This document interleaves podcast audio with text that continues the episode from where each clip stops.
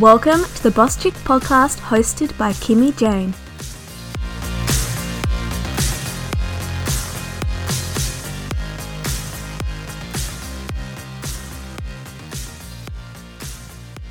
Hi, everyone, and welcome to the Boss Chick podcast hosted by me, your host, Kimmy Jane. On today's episode, I'm talking about why effective communication can help you become successful in all aspects of life and five tips to work on it. Communication is important. We communicate every single day, and how we communicate changes everything. Depending on how you communicate, will change the response you receive from someone else. An effective communicator is likely to have good rapport with people, be a better negotiator, get promotions, build their network, and receive great service. This is because effective communication isn't so much about us, it's about understanding other people. Recently, my mentor and I were discussing leadership and communication, and he told me never speak to someone how you like to be communicated with, speak to people how they like to be communicated with. So, what this means is if your colleague or your nail technician or your friend has certain attributes, for example, if they were an introvert, then you'll be more successful building rapport with that person if you adapt to their style. So they may prefer less direct questions and more small talk instead of being asked more intrusive questions or you speaking really loudly to them about how crazy your weekend was and then asking, What about you? If someone is introverted, you could try and help them along a bit more and talk about their interests or topics that they're knowledgeable in. It can be useful to have the ability to interpret the situation, what it is, and act accordingly. Just like you naturally speak differently to your friends over brunch versus a potential employer in an interview, being agile will take you places. Communication isn't just about the kind of conversations we have, it's also about our listening skills and body language and mastering the art of effective communication will open doors for you. Even having good posture and a relaxed facial expression will make you look confident and like a person of influence, versus when you have bad posture and walk around with a downcast expression, you know, you might look like you lack self confidence but we have the power to change how we are perceived instantly. We just need to be mindful of what kind of energy we're putting out into the world. I'm sure a lot of people have heard the name Tony Robbins at least once in their life. And I have one of his quotes I'd like to share with you today, which is To effectively communicate, we must realize that we are all different in the way we perceive the world and use this understanding as a guide to our communication with others. Now that we know communication is important, I would like to share five tips to improve your communication skills so you can use it to your advantage. Here are five tips for using communication to your advantage. Number one is to be a good listener. Never underestimate good listening skills. Listening to someone means letting go of planning what you're going to say in response.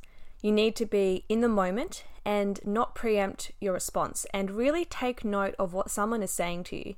If you have a tendency to always plan your next move, it can show on your face that you're just waiting for your turn, and then the speaker doesn't feel as heard or seen and respected as they may like to be. Conversely, by giving someone your full attention, they will love the feeling of having an attentive audience as it makes them feel more important and respected. And then they associate those feelings with being in your presence, which helps strengthen your relationship with that person. Also, try to never interrupt someone every time they pause to take a breath, because if you learn to wait and let people continue speaking, either in a business or personal sense, you'll get more information from that person Imagine those times where if you interrupted someone, you would have missed out on value, in, valuable information. It happens all the time and it's something to work towards. Number two is to ask better questions. So, this is something I have learnt over the years working in jobs where I have a lot of client meetings. But you can apply this tip to dating, friends, everything you can think of. I try to sometimes avoid asking yes and no questions because it can stump conversations. Instead, I try to ask questions that will encourage the speaker to give more in depth answers because not only do you get more information, but it makes for better conversation. For example, just say your friend returned from a long weekend on the coast and you're catching up over a coffee. You could ask, Did you have a nice time? And then your friend could likely respond with, Yes, it was so lovely, it was such a relaxing time. Or even just saying, Oh, yes, we did. Or you could ask the question in a slightly different way. You could say, Tell me about your long weekend. Now, this is only a little bit different, but now your friend may respond, Well, we drove up on the Friday night, we stayed at a cottage, we cooked bacon and eggs for breakfast, etc. So, there is a model of questioning called TED, T E D, which stands for Tell, Explain, Describe. And I came across this when watching an interview with Evie Poumpouras. I'm very sorry if I mispronounced her name. Who was a former or is a former US Secret Service special agent. And she's super cool. So, next time in your conversation, and just say the conversation is going nowhere, try to use these words tell, explain, describe when asking your questions. Like, describe to me what it was like in France. Tell me a bit more about your Christmas plans instead of saying, How is France? And then the person says, Good. Or, Are you doing much for Christmas? Yeah, a bit. I think, you know, saying things like tell me and describe to me, it just, they're more open ended questions and they elicit much more in depth answers. Number three is body language. Body language speaks volumes, so use it to your advantage. Body language communicates messages with people before we've even opened our mouths to speak. Whether we're aware of it or not, we are constantly sending out messages to those around us. Some simple tips for improving body language are actually quite basic. We just forget to do them sometimes. And they are to maintain good posture when walking, standing, or sitting, to have a relaxed facial expression, to have open arms instead of crossing arms across our body, to maintain appropriate eye contact when speaking with someone instead of looking off into the distance, and to avoid fiddling with, you know, um, our hair, our clothes, or things around us. So these may sound really basic. However, if you actually pursue these and try to focus on these, they will make you look a lot more confident, calm, and in control. Sometimes walking around with good posture and your head held high can even make you feel more confident because it tricks your brain into feeling that way. And you don't have to act like this with everyone, and of course, if you're around family, you can just be yourself and relax. But it may be a good idea just to start trying these tips out in the workplace and see how it changes the way people respond to you. Number four is to think before you speak and get comfortable with silences instead of word vomiting. This is one of the most important tips, in my opinion, because it will save you from oversharing. This happens when we're in a conversation with someone and we say our piece, and then there is a silence, and instead of waiting for the other person to say something, we rush in to fill the void and start rambling and talking too much and potentially saying silly things because we just can't handle the silence. So learn to be comfortable with silences. Once you have said what you want to say, just bite your tongue and wait. And if the other person really doesn't say anything, then just put it back on them and say, Oh, and what's your opinion on XYZ? Or you could just change the subject and say, Oh, so do you have much planned for the weekend?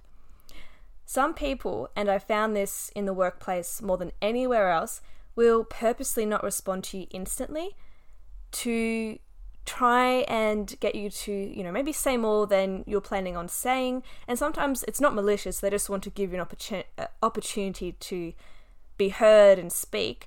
But just be careful of this because being comfortable with silence will really work for you because it helps you make it helps to make you sound purposeful, confident and concise when you just stick to the points that you want to convey. And the last tip, number 5, is remember you don't have to answer every question, especially intrusive questions, and here is how.